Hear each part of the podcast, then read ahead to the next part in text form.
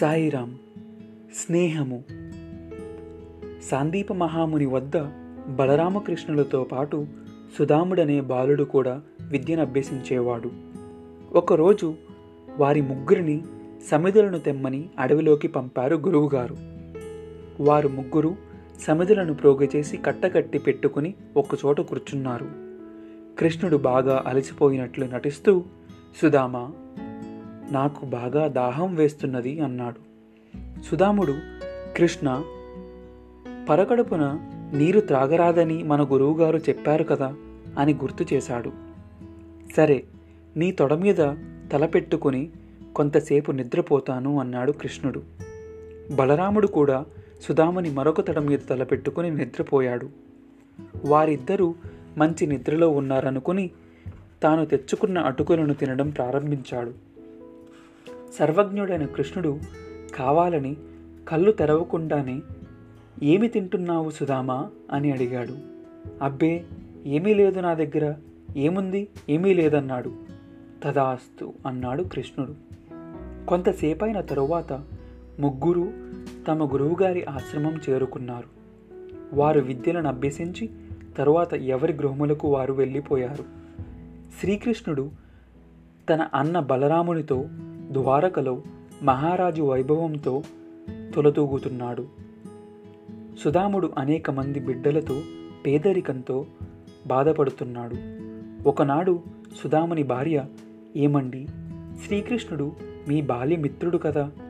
ఒకసారి ఆయన వద్దకు వెళ్ళి మన పరిస్థితిని తెలిపి సహాయము అడగకూడదా? అని భర్తను అడిగింది.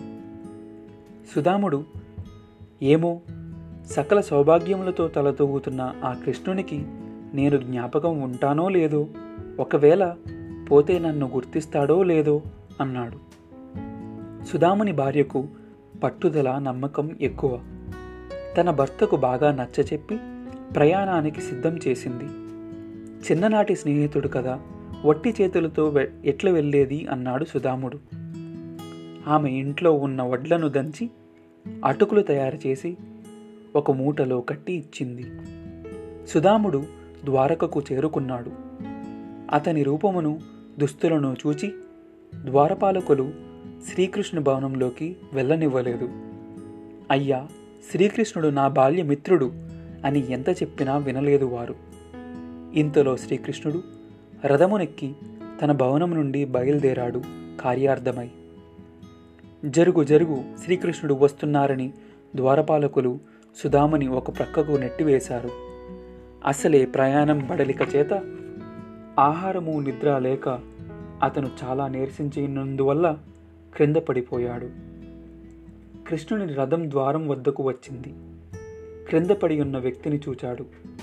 కృష్ణుడు వెంటనే రథము దిగి తన చిన్ననాటి స్నేహితుని తలను తన తొడ మీద పెట్టుకుని సుధామా నేను నీ స్నేహితుణ్ణి. శ్రీకృష్ణుణ్ణి అన్నాడు చెవిలో. మంచినీరు తెప్పించి త్రాగించాడు. సుధాముని లేవనెత్తి తన భవనంలోకి తీసుకుని వెళ్ళాడు.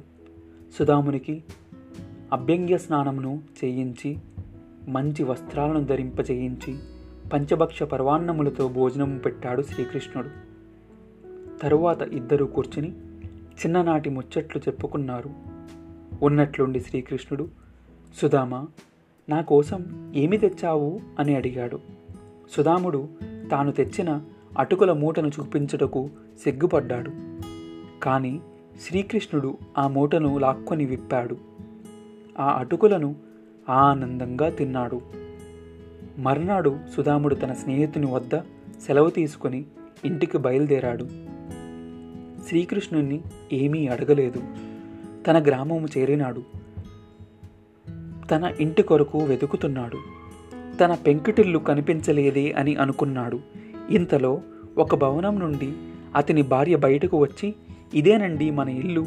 మీ స్నేహితుడే ఈ వైభవనకంతా కారణం రండి అని తన భర్తను లోపలికి తీసుకుని వెళ్ళింది. సుధామునికి అప్పుడు అర్థమైంది శ్రీకృష్ణుని ప్రేమ కరుణ అడుగకనే ఇచ్చాడు సర్వస్వము. తన భార్యకు ద్వారకలో తనకు జరిగిన ప్రేమాభిమానములతో కూడిన సత్కర్మను వర్ణించాడు సుధాముడు. దేవి ఏముంది అతని దీనపరత? ప్రేమయే అతడు అతడే ప్రేమ. పేద కుచేలును అటుకులు పిడికడు తిని బహుళ భాగ్యంబూనసుగు వారు కలరా అన్నాడు.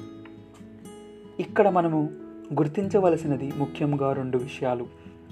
భగవంతుడు ఎవరిని ఎప్పుడూ మరవడు. అందులో తనకు సేవ చేసిన వారిని తప్పక ఆదుకుంటాడు. అయితే మనము తెలుసుకో తెలియకో చేసిన తప్పుకు శిక్ష అనుభవించాల్సిందే. చిన్నప్పుడు సుధాముడు నేను ఏమీ తినడం లేదే అని అబద్ధమాడాడు. శ్రీకృష్ణుడు తదాస్తు అన్నాడు. సుధాముడు పేదరికం అనుభవించవలసి వచ్చింది. ఇంతేకాదు ఆనాడు సుధాముని తొడ మీద తన తలను పెట్టి నిద్రించాడు శ్రీకృష్ణుడు. సుధాముడు తన ఇంటికి వచ్చి క్రింద పడినప్పుడు సుధాముని తలను తన తొడ మీద పెట్టుకొని సేద తీర్చి తన రుణము తీర్చుకున్నాడు.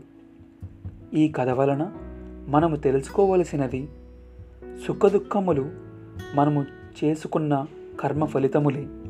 అంతేకాదు స్నేహధర్మం అంటే ఏమిటో శ్రీకృష్ణ పరమాత్ముడే నిరూపించాడు సాయిరాం